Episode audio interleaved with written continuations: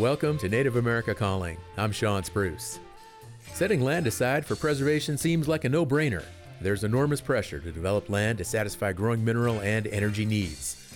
The problem is, indigenous people often inhabit the land targeted for preservation, and government powers use force to remove them.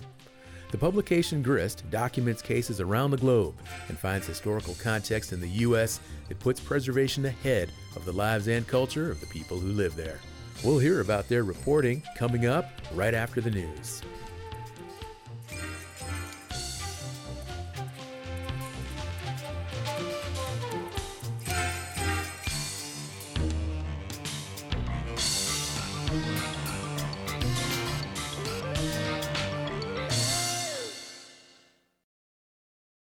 This is National Native News. I'm Jill Freitas at KNBA in Anchorage, Alaska, filling in for Antonia Gonzales. President Joe Biden is back spending time with his Irish cousins Friday as part of a week long trip to the Emerald Isle. Thursday was a full day of pomp and circumstance with Irish politicians in the Republic's capital, as Sean McPolin reports from Dublin.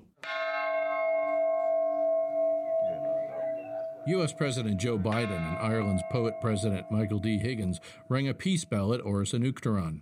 The head of state's official residence was originally built in 1780 as a summer place for the British Viceroy in the Kingdom of Ireland. Most of Dublin city centre, including the zoo, was shut down Thursday amid tight security. There were concerns of violence by critics of the Good Friday Agreement, which deferred a united Ireland in the name of peace 25 years ago this week. The White House denied the president is anti British after a former leader of Northern Ireland's right wing Loyalist Party said President Biden hates the UK. His love for Ireland was on full display, including his entry into President Higgins' guest book, quoting an old Irish saying, Your feet will bring you to where your heart is, and it's an honor to return and to come home to the home of my ancestors. For National Native News, I'm Sean McPolin in Dublin. Chief Standing Bear is being honored by the U.S. Postal Service. His portrait is featured on a forever stamp. The leader is well known for fighting for Native rights. In 1877, the U.S. Army forcibly relocated some 700 Ponca people to Indian Territory, what's now Oklahoma, after the federal government took the tribe's homeland in an area that's now in northeastern Nebraska. When trying to return home, Standing Bear, along with 29 other Ponca people, were arrested. Standing Bear sued the federal government for his freedom in a landmark civil rights case, which he won. A ceremony will be held in Lincoln, Nebraska on May 12th to roll out the stamp. Frida Dan's four kids are all grown up, but she continues to organize an Alaska Native language spelling bee every year in Anchorage, which now includes Yupik and Inupiat language speakers. Dan, who is Yupik, grew up in the western Alaska village of Stebbins. She now lives in Anchorage, where she started the spelling bee when her kids were small to help them keep their connection to their language. After 12 years, with one year off for the pandemic, Dan is holding her 11th statewide spelling bee in Anchorage. She says it's the students who keep her going. They do catch their exuberance and happiness that they accomplished something. Before students get to the competition, they have a lot of work to do. They're given a long list of words to learn 26 pages for Yupik spellers and 14 for Inupiaq. It includes the word with its definition, a sample of its usage, and a lot of them have difficulty with Q and K and R and G. Dan says those letters represent different sounds than in English. Understanding those spelling conventions, she says, also helps students learn to read in their native language and improve their vocabulary. Four schools are taking part in the Yupik Spelling Bee, Nunam Iqua on the Bering Sea's coast, as well as two Kuskokwim River communities, Akiak and Akiachak. Brevig Mission, which is north of Nome, is the only Inupiaq school in this year's competition. The statewide spelling bee will be held at the Central Lutheran Church in downtown Anchorage on Saturday. Indigenous chef Sean Sherman has made Time magazine's list of 100 most influential people in the world for 2023. Sherman, Oglala Lakota, is a leader in the movement to revitalize indigenous food systems and is also a founder of the nonprofit North American Traditional Indigenous Food Systems. I'm Jill Freitas.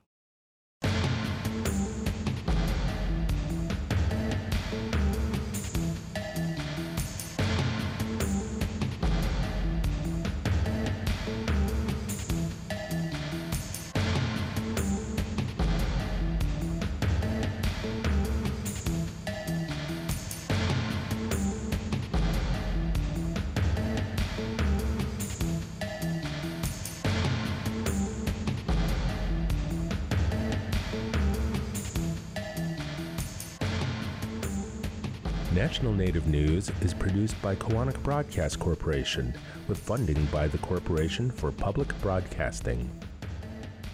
Support by the American Indian Higher Education Consortium, working to ensure tribal colleges and universities are included in our higher education system. Information on 37 tribal colleges and universities at aihec.org.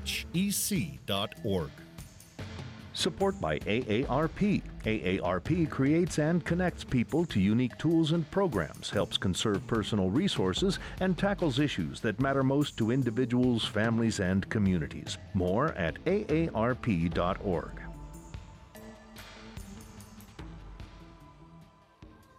Native Voice One, the Native American Radio Network.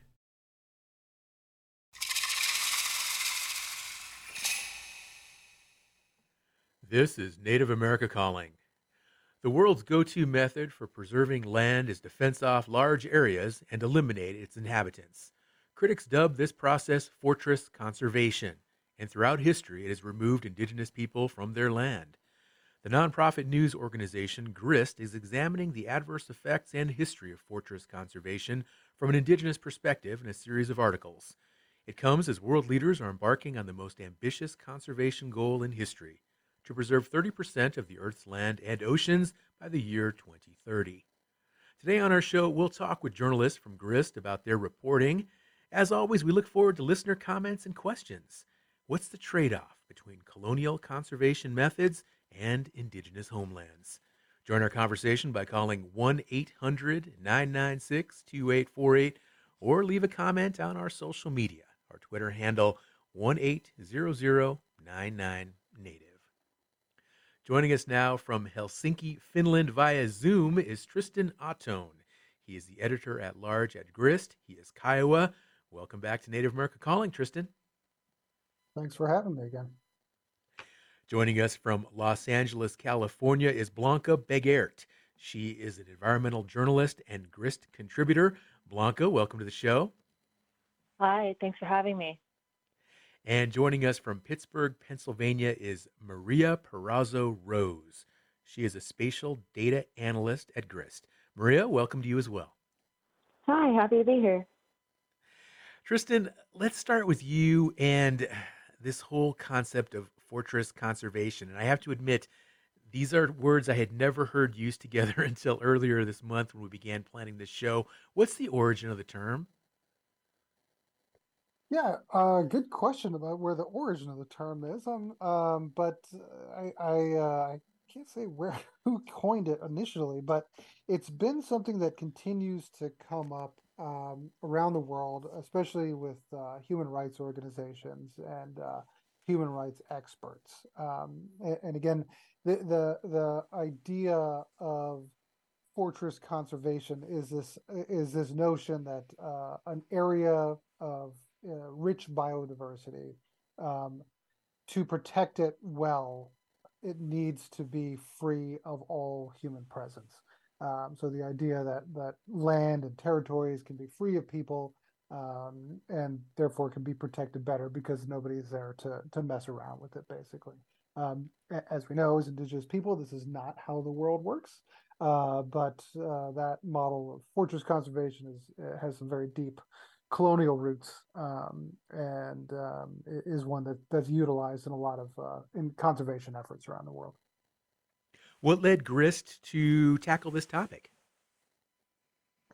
Well, this is something that we uh, had really seen popping up a lot, uh, as I said, with uh, with indigenous communities and, and experts um, around the globe. So uh, we regularly now cover the United Nations Permanent Forum on Indigenous Issues, which is also happening next week. Uh, we were there last year, and we're hearing quite a bit uh, about this topic from folks that attended um, uh, the sessions to to talk about issues in their communities.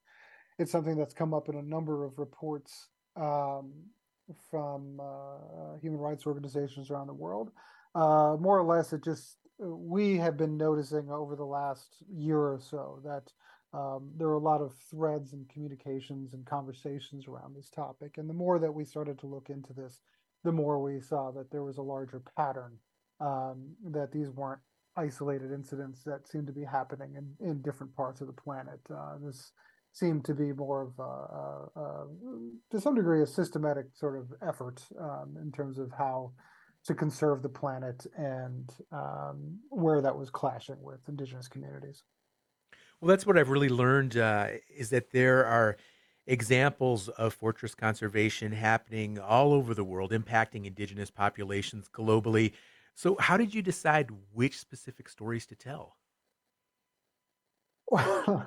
Yeah, um, we basically it's where people initially were starting to call us back from. Honestly, um, that that that sounds a little bit flippant. I don't I don't mean that to uh, uh, to, to sound silly, but um, because this is happening on every corner of the planet, um, to some degree, we have taken the approach of uh, you know, metaphorically throwing a dart. Um, th- this is literally in the U.S., Canada, Central America, Africa, Asia. We are seeing this everywhere.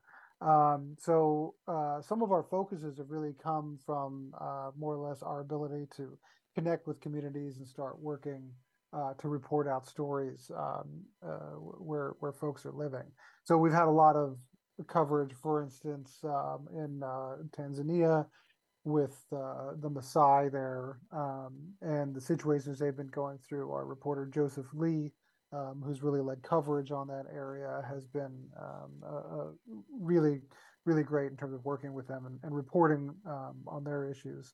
Um, so, you know, the, to some degree, it's who's calling us back, where can we get access, and um, you know, where where can we have time to actually dig into the stories because we we are fully very very very aware of being sort of parachute reporters in this situation um, obviously i think as coming at, at this with an indigenous perspective is very helpful but we are still keenly aware that we are um, outsiders and guests in communities so um, you know uh, making contacts and then being able to spend time is really sort of the name of the game with this series of stories well, it sounds like there's certainly a, a level of trust that needs to be established uh, with some of these communities and uh, some of these stories that are shared. And I also have learned that part of the reporting you're doing uh, features a comic, a really well illustrated, very colorful comic by a native artist and activist by the name of Gord Hill.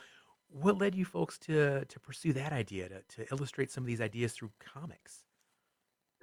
Yeah, I mean, I, I think part of it is just in terms of thinking about what journalism is and can be, is that we're we're really trying to make sure that readers and audiences understand the material that we're reporting on, um, and access the material in ways that they feel comfortable or ways that um, you know make people think differently about uh, about the information. I mean, for I'm not, I, I don't necessarily think that we're doing a long series on fortress conservation is going to be as effective if it's just you know eight 12 page stories it's you know mm-hmm. somebody if if we're expecting our readers to like read an entire book um, in order to like engage with this topic I, I don't think that's the best use of readers time so for for this comic for instance we worked with artist uh, gord hill um, I became aware of his work through his 500 years of uh, resistance comic book and his anti-capitalist resistance comic book. I'm, I'm sure a lot of readers or, or, listeners are familiar with some of his work. Um, but uh, he seemed, you know, his work is really, really great at being able to um, explain big, complicated topics um, and pair it with just visually gorgeous um, uh, art.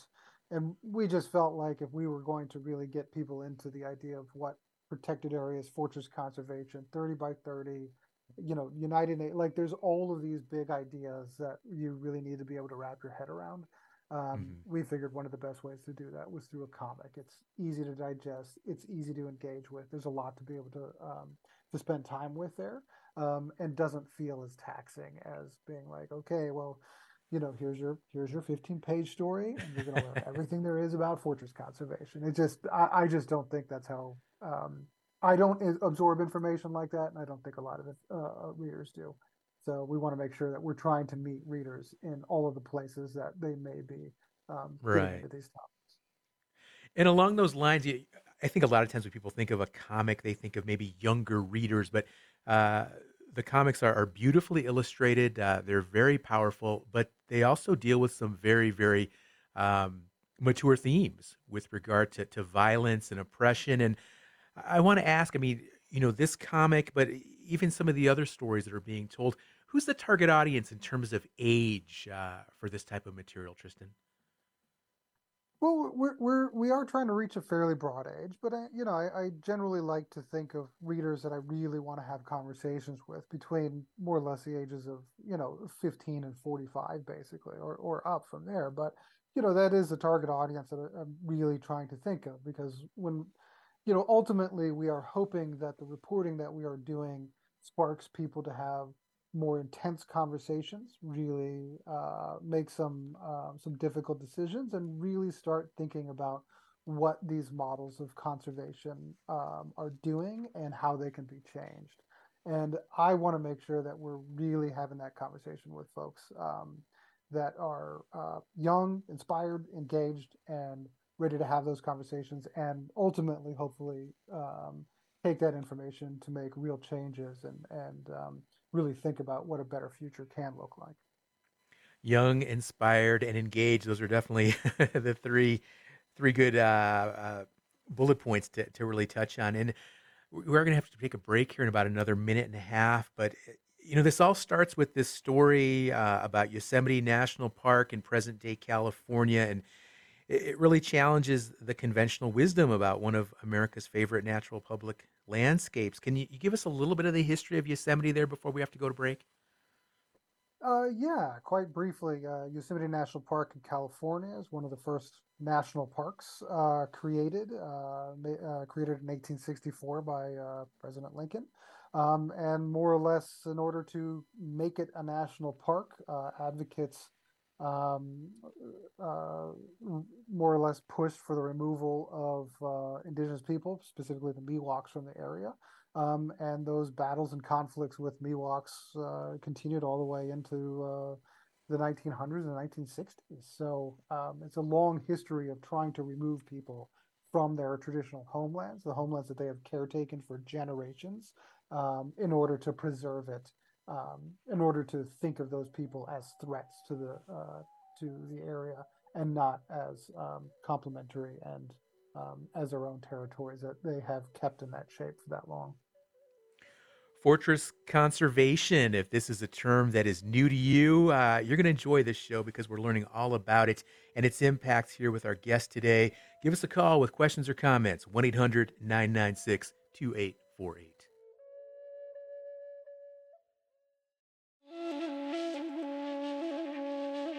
This is Shawn Spruce, host of Native America Calling. You can listen in every weekday to hear the only national call in show from a Native American perspective. We explore topics that range from traditional cultural practices to up to the minute news that affects every American. We hope you can join us for the next Native America Calling.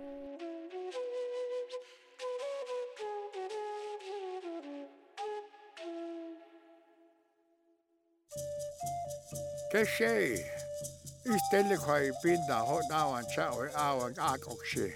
Lestepte yhtekoja nikosnäkä, laniivakke, noma autiskenäkä, ostetasena piähnä kaikke telattani. Tonasta ajujankä, niinhän on niin showcase naata kaapkin aavatu. Lukke senes for Medicare and Medicaid services, don't naa niitä nitulohken haue, elahkoa.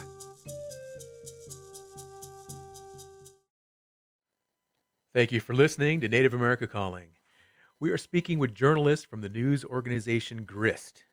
They're publishing new series, a new series of stories about issues related to fortress conservation. And if you'd like to join today's conversation, call 1 800 996 2848. Tell us how federal conservation tactics impact your tribal community.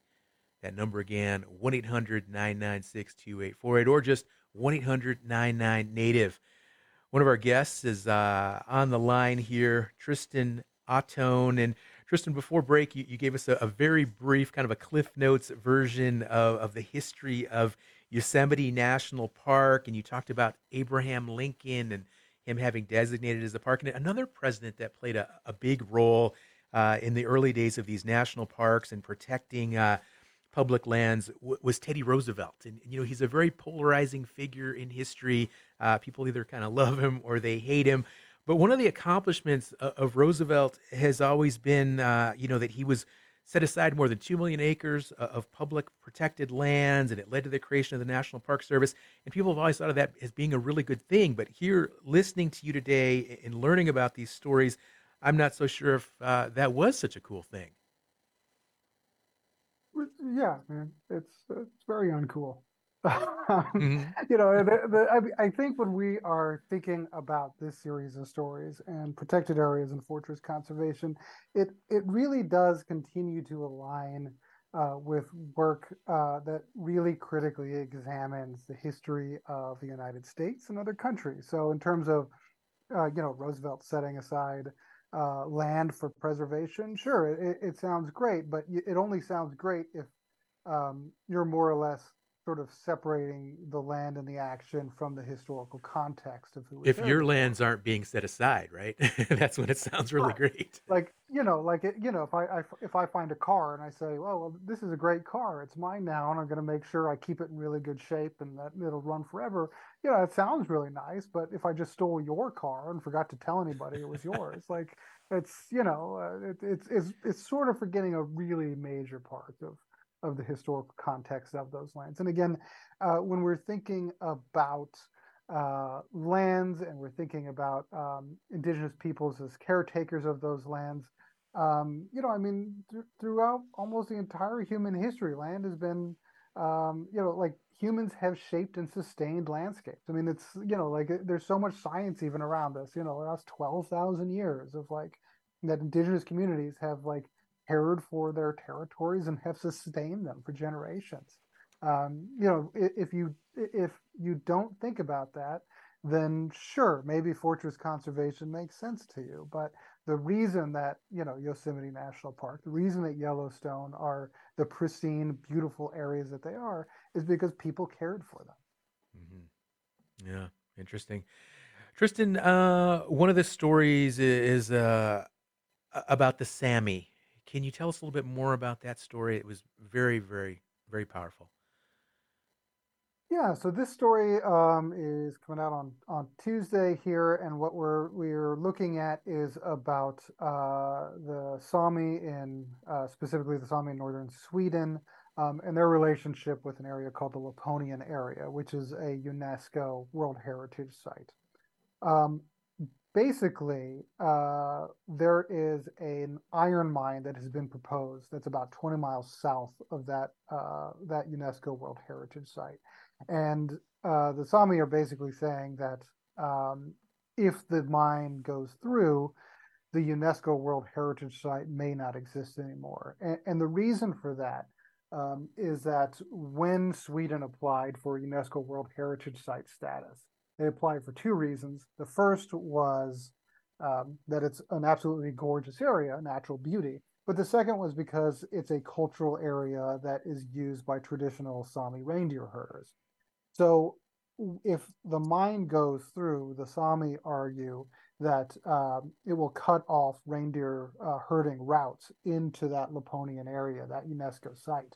And basically, if the Sami cannot get there anymore and cannot continue to practice their culture in the site, then more or less the UNESCO site shouldn't exist anymore.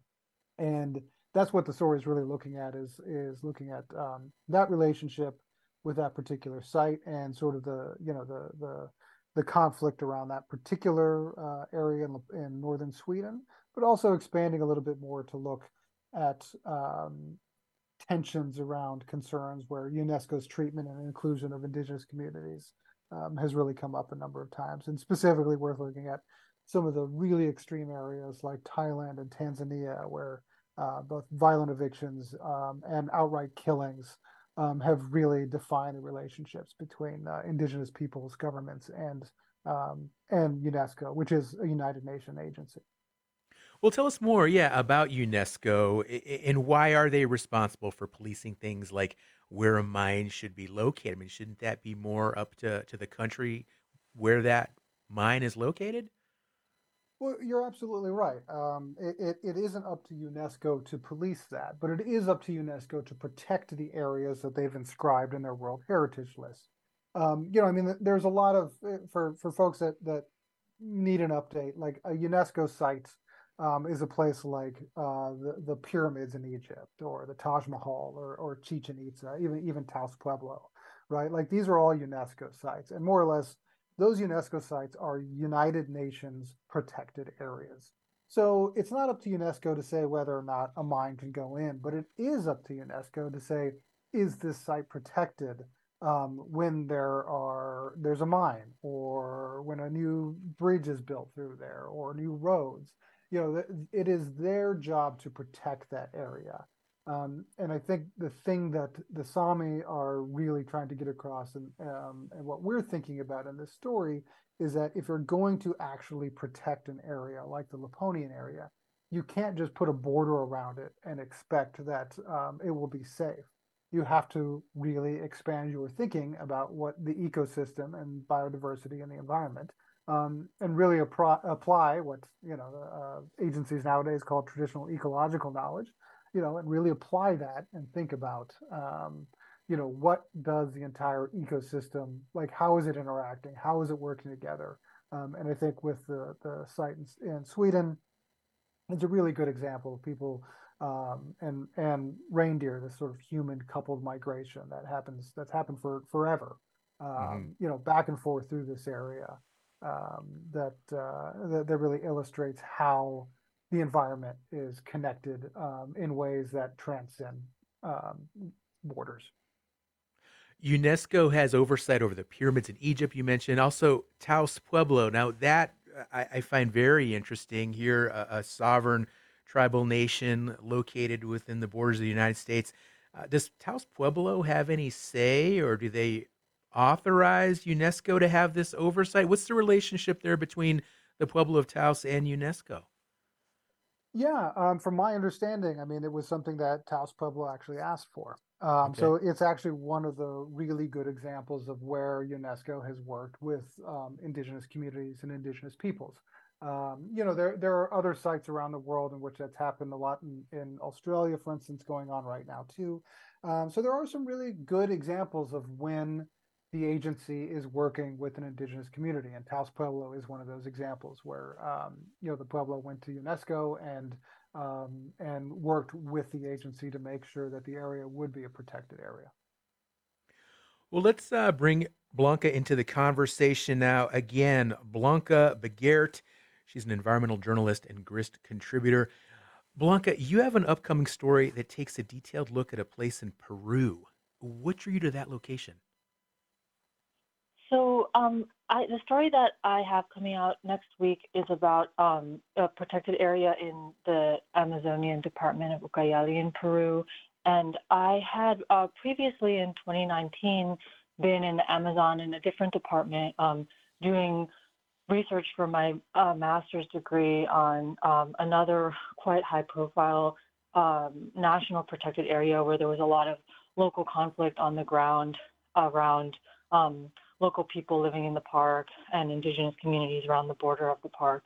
Um, and so this was an, an, area that I had um, was really interested in and had already had some experience covering and uh, received some funding to go back and look specifically at how another protected area um, in the Peruvian Amazon was also impacting the the lives of um, indigenous peoples that had lived in that area for, for many generations. Um, and I guess what particularly drew me to this specific case was sort of um, hearing about the response of the communities that have, have lived in that are living in the park and how they've really mounted um, quite a, a, successful resistance in some ways to um, the way that the park was established and uh, restricting their livelihoods. Now, what are some of the main factors that are, are impacting this area where this park has been created and has displaced uh, some indigenous populations? Yeah, so um, this this regional protected area in um, Ucayali, it was established in 2010, um, sort of with the goal of many conservation areas of protecting the wetland ecosystem from overfishing and illegal logging, but um, it overlaps six indigenous Shipibo Conibo territories and also a few other towns of um, smallholder farmers who had migrated to the area. And um, many of the people who, who live there and the Shipibo, the people in the Shipibo communities um, say that it was really the government really didn't follow the uh, process of free, prior, and informed consent as established in international law that Peru has signed on to.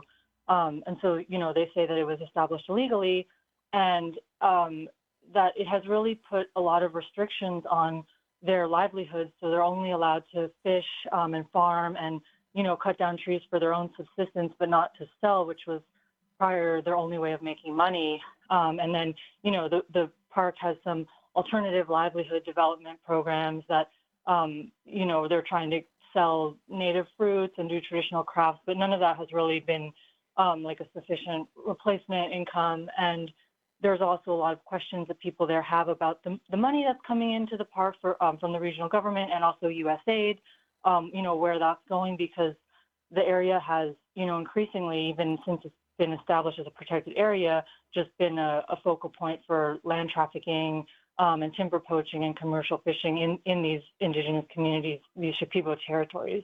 Um, so those are like some of the, the issues that they're they've contended with there. Now, is it true that the area has also been targeted by cocaine threats? Yes, that as well, and yeah, and from before the the protected area was established and after, there's been um, invasions of uh, cocaine farmers in in the protected area and in the specific uh, territories uh, with within it as well. Um, and the, yeah, the state has sort of like a, a eradication program for that to get um, rid of those farms, but it hasn't really been able to, you know, like really make a dent in it. Yeah, it's just fascinating. Now, I know you were in Peru for about a week and a half uh, last October. What were some of the big challenges that you encountered uh, when you put these stories together, Blanca? Yeah, I mean, um, I think sort of to Tristan's point that he was making a bit earlier about parachute reporting. I mean, I think any reporting where you go drop in for a week or two in a uh, community and culture and political dynamic that you know you're not a part of. I'm um, a white Peruvian American person. I grew up in the U.S. I've done research and reporting in the Amazon on these issues before, but this was definitely my first time visiting these communities. Um, so yeah, I think the challenge was just making sure to be really aware of that and really clear about why I was there and, you know, talk to a lot of people and share how I was reading things with the community to make sure I was understanding their perspectives as best I could um, as I sort of told this story. And then also, you know, doing research on, you know, talking to government people too and reading the documents that have come out over the years and all that to, to kind of get the, the most complete picture I could. So here again, that uh, establishment of trust just sounds so critical to get these stories right, and it sounds like you, you know, we're, in constant communication with these folks, and, and you kind of bounced ideas off them. But what else did you have to do to establish enough trust, Blanca, that they were willing to share so much with you? Um, well, I think, I mean, based on the some of the the previous reporting I had done with um with indigenous communities in the Amazon, I had contacts who were able to, with like different, um, you know, groups that work with them and advocacy organizations were able to put me in touch with these communities. So I think coming through them was helpful because they, like, you know, it was through people that they had worked with and trusted. And then, um, yeah, I think also just, um, yeah, just being being again like re- really clear, and and I think like this is a story that the the community, the Shipibo communities there really want to get out there. You know, they've like dealt with years, um, you know, over a decade of exclusionary conservation, and it's been locally reported, and they've, um, you know, submitted many formal documents. And but you know, right before I went, a few months before that, they had kind of done like a peaceful demonstration, but it was really uh, like an action to take over the park, and they um, kicked out the administration and have sort of been monitoring it and guarding the entrance of it themselves. So they're sort of at like a critical point, and I think um, they they people that I talked to there were, were pretty eager for like the word about what they're doing um, to get out there. Mm-hmm. Well, what I find also so fascinating is that you know for years we keep hearing about how at risk uh, the Amazon territory is and how there's just continued encroachment on those lands, and yet now here is an attempt to to maybe shore up some of that that land loss and protect some of these lands, but at the same time, uh, it has really negative ramifications on on these individuals in Peru, and, and now we're learning similar types of examples of this forest or fortress conservation in other parts of the world. Uh, I, I want to go back to Tristan briefly. And Tristan, I just want to ask you before we go to our next break here: Are are there any examples of where fortress conservation has actually worked well? Because I mean, like we said at the beginning of the show, it, it does come from, I would hope, a place of of good intent. I mean, I guess it depends on uh, on your definition of of good. I would argue that we haven't seen anything uh, because it all fortress conservation inherently implies that it comes with a cost of expelling people or removing people. Mm-hmm. Um, but I, I think I, I, think there is just one point in the conversation for listeners here to, to consider is that we are talking about, um, especially in the context of pushing for more protected areas around the world over the next seven years, right? This is the global goal to fight climate change, to make sure that more biodiversity is protected, you know, uh, that, that we don't see mass extinction, that, you know, all of these, th- this is the one of the reasons why this is happening. And the one thing I think that I can say is that we have not talked to anybody who is against protecting areas or against protecting biodiversity. It's the way that people do it. The way so, you know, yeah, so fortress conservation is a very extreme example of how you protect biodiversity. But you know, I mean, we we are really we're we're very clear that there's this rapidly expanding body of science that shows that working with indigenous communities can really accelerate conservation efforts. So, um, you know, there was a story that uh, right. we did a few. Tristan, I'm sorry, we are going to have to take another break here, but uh, we'll hear about that story you want to share when we come back. Support for this program provided by Vision Maker Media, who envisions a world changed and healed by understanding Native stories and the public conversations they generate. Nurturing the next generation of storytellers with courage, generosity, creativity, respect, and commitment. 45 plus years of Native stories and Indigenous knowledge through film and media can be found at visionmakermedia.org, whose slogan is Together We Are Vision Makers. You're listening to Native America Calling. Still time to join our conversation about nature conservation with reporters from GRIST. The number to join is 1 800 996 2848. That's also 1 800 99 Native. And before we went to break, we were listening to Tristan Ahtone, and he was talking about how uh, folks do agree on the importance of land conservation. It's just all in the approach and how you go about achieving that goal. So, uh, Tristan, I'm sorry we had to go to a quick break there, but please continue what you were saying. Oh, no worries. Um, yeah, I was just saying that, that we haven't talked to anybody who's uh, been opposed to uh, protecting biodiversity or protecting areas. But as you said, it's the way that people do it. Um, you know, I, there's this, you know, like the the world's healthiest forests uh, uh, um, often are on protected indigenous lands. Um, you know, we, have seen the science around this. We've seen the science around, you know, that that mobile pastoralists like the Sami, like Maasai in, in Tanzania, um, offer huge benefits to uh, to landscapes uh, you know, like preserving soil fertility or maximizing even genetic diversity. Um, you know, we've seen even in in uh, um, in parts of the Amazon that where where indigenous territories are legally recognized that there is uh, increased reforestation, right? So what we keep finding and what we keep seeing is that really formal recognition of indigenous territories and rights creates legal pathways to stopping um, to stopping the climate crisis, to stopping uh, development of extractive industries. Um, you know that, that, there are pathways in which uh, there is a, there is a path in which the world could work very closely with indigenous communities around the world um, uh, to really accelerate the process of of stopping the climate crisis. Uh, the problem uh, and the reason that why we're reporting is that it seems to us that there are not a lot of governments or um, or organizations that want to do that. And uh, you know, we have seven years more or less as a planet to hit our goal of of preserving 30% of the planet uh, planet surface for in protected areas. Uh, we're okay. at uh, about 17%. Um, that's not a lot of time to do that. 17. So we're only halfway there, just a little over halfway there. Seven years to do it. Yeah. Right. Yeah. Right.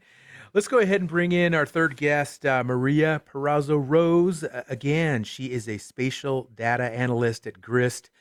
Maria, hello. Uh, thank you for your patience. And uh, can you start off? Please explain what exactly is a spatial data analyst journalist? Good question. Uh, I wonder sometimes myself. I think of it as using maps, uh, looking at data that is geographically based, and putting that together in a way to identify stories and convey information. All right. I like that. How were you able to connect uh, data reporting to fortress conservation then? Yeah, well, I think there's a lot of information that exists out there uh, on how these protected areas are managed, uh, even if it's not necessarily very successfully. But there's one data set in particular uh, that the IUCN manages called the Protected Planet data set. And um, it, it's a really big set of information that nations all around the world will submit their information to, and then IUCN sort of collates it and puts it together. And looking into it even a little bit more, uh, looking into that in- information, that structure, I guess, that exists behind how we track and follow uh, protected areas, I think, you know, can lead to a lot of questions pretty quickly based on the information that's there. Okay. Well, tell us about the stories that you've been working on recently. Sure. Well, uh, one of the stories that I'm working on is about Quitobaquito, which is a an indigenous sacred area in uh, Arizona, an Organ Pipe Cactus National Monument. And with that story, I've been trying to, which comes out at the end of April, beginning of May. With that story, I've been trying to sort of track how protected areas are identified, established, maintained. And the interesting thing about that specific area is that it's right next to the border. And so it has a really long history of how um, tribal nations in the area, the Tohono O'odham Nation other, and other O'odham Nation uh, tribes, have been relating to that land. Um, and and I think there there are a few things that are coming out from there that have been interesting to me.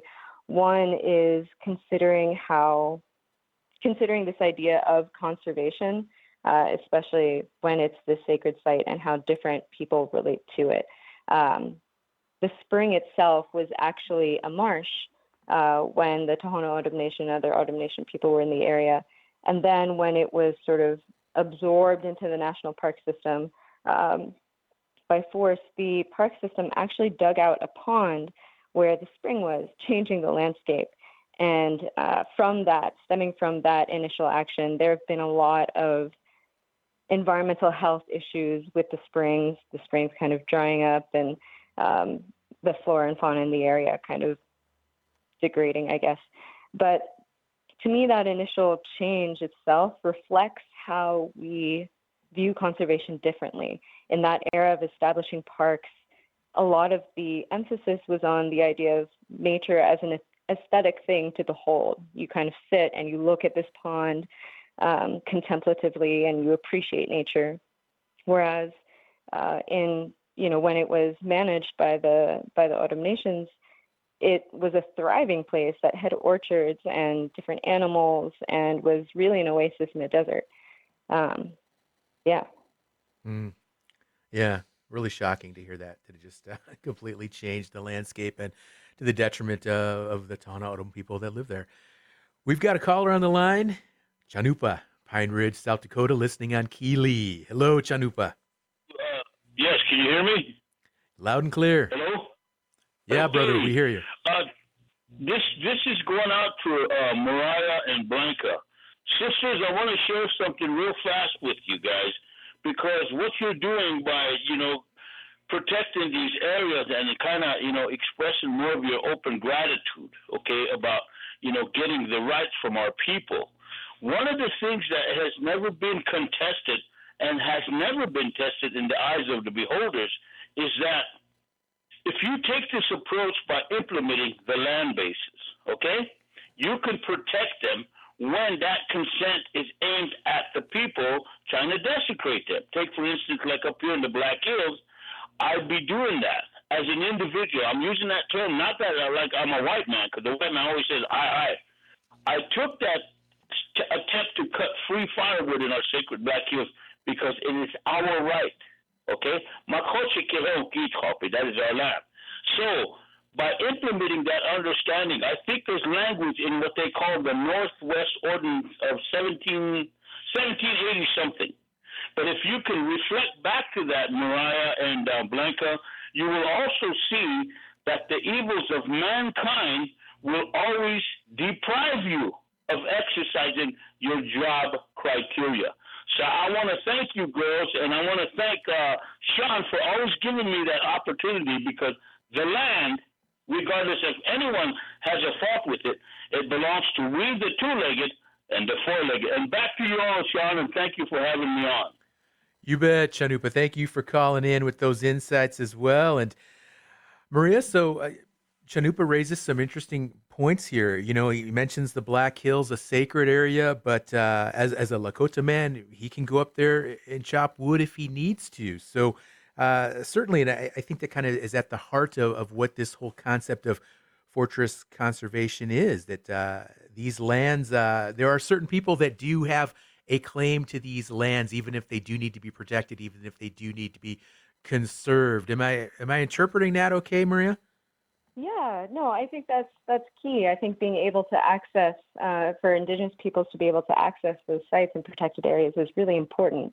Um, and maybe I can draw on some of that sort of data that I've been looking at. Um, I think the interesting thing about these protected area systems is that they don't necessarily look like what we might imagine. Tristan mentioned earlier that uh, protected areas, we might think of sort of this idea of untouched wilderness. Uh, but when you actually look at like the IUCN categories for what kind of protected area uh, a place might be, only 7% are about uh, that fall, only 7% fall into that category of sort of undisturbed wilderness that has little to no presence of humans. More than a third of protected areas are actually designed to protect a specific species. And so that does involve a lot of human interaction. I think the idea reflected there that being separate from wilderness uh, is wrong. I mean, I don't know, that distinction alone strikes me as a point to bring Indigenous communities into managing, which, you know, goes to another interesting sort of data point, which is just for protected areas, um, for the government types, which would be the entities responsible for making decisions on how a protected area is managed.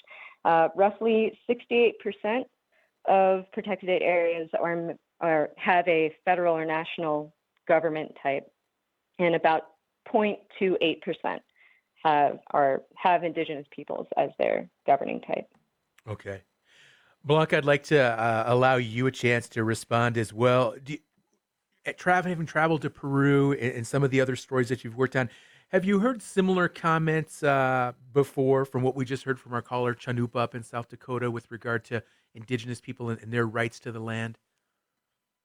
Yeah, I mean, I think what it made me in terms of so i think like there's a lot of um in peru like the law recognizes um indigenous people's rights to access and live on their customary lands. And i think something that i've seen a lot of um you know there's a lot of calls for conservation to allow this and a lot of um kind of, especially in more recent decades, like conservation models have emerged that are um, purportedly accounting for uh, indigenous land rights and traditional access and um, like, you know, communal reserves or co-management models. Um, and I think, you know, that's great. I think something that has come up in my reporting is how a lot of times, you know, these even when a, a protected area isn't necessarily like fortress conservation in the sense that it's completely like evicting and c- completely walling off access, there still can be a lot of tension around um, who can kind of control or make decisions about the area. So there might be a lot of language in a management plan, for example, about you know respecting customary rights, but when it comes down to um, who kind of can access the funding to do projects in the area or um, who can really make decisions over what's going to be prioritized, it still ends up not being the uh, traditional stewards and the indigenous peoples that live there, but somehow kind of that gets captured um, by the you know administrators or the government or Western NGOs. So um, I think yeah, it's really it's really important for conservation to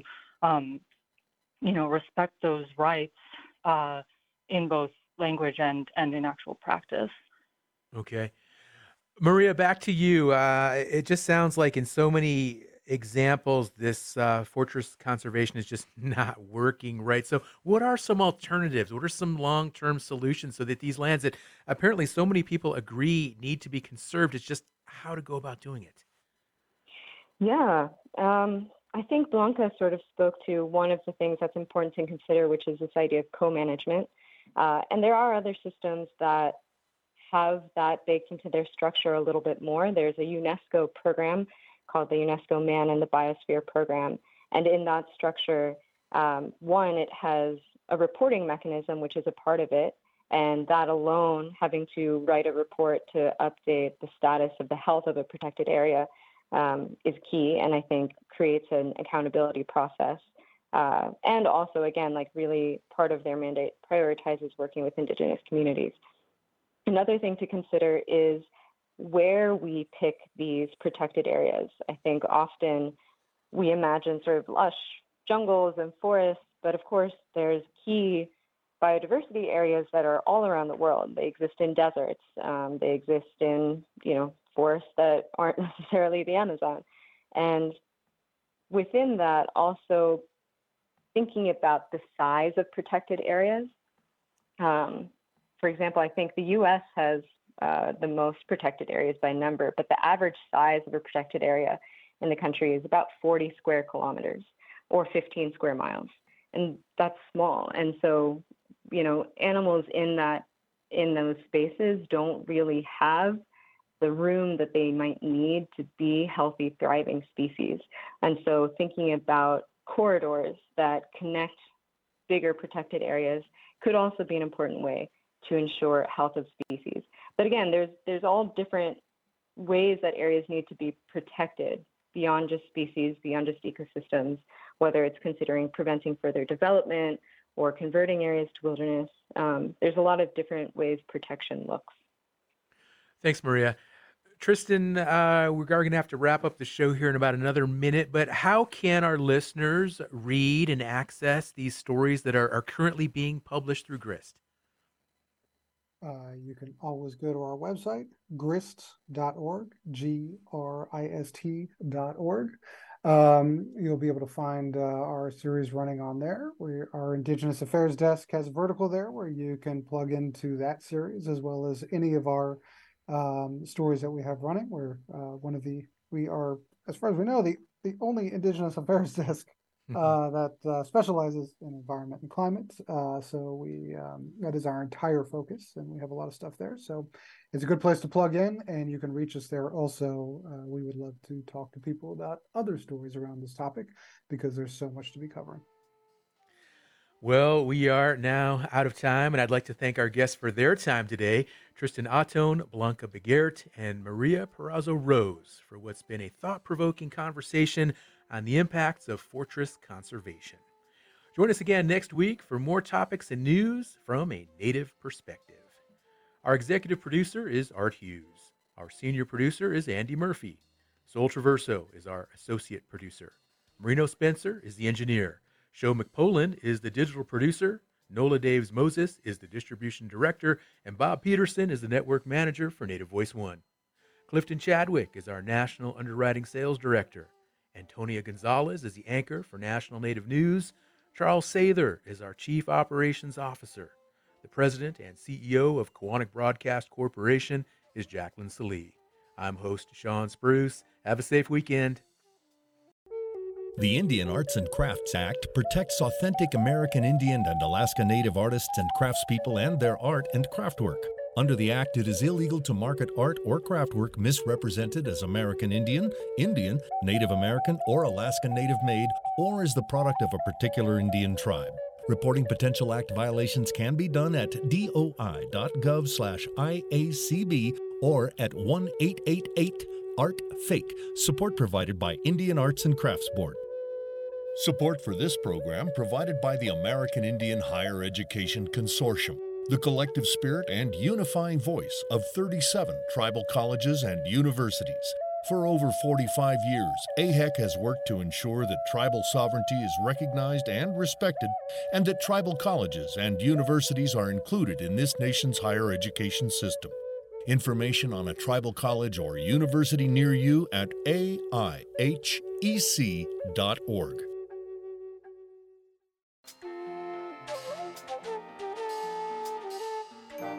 Native America Calling is produced in the Annenberg National Native Voice Studios in Albuquerque, New Mexico by Koahnic Broadcast Corporation, a native nonprofit media organization. Funding is provided by the Corporation for Public Broadcasting with support from the Public Radio Satellite Service. Music is by Brent Michael Davids. Native Voice One, the Native American Radio Network.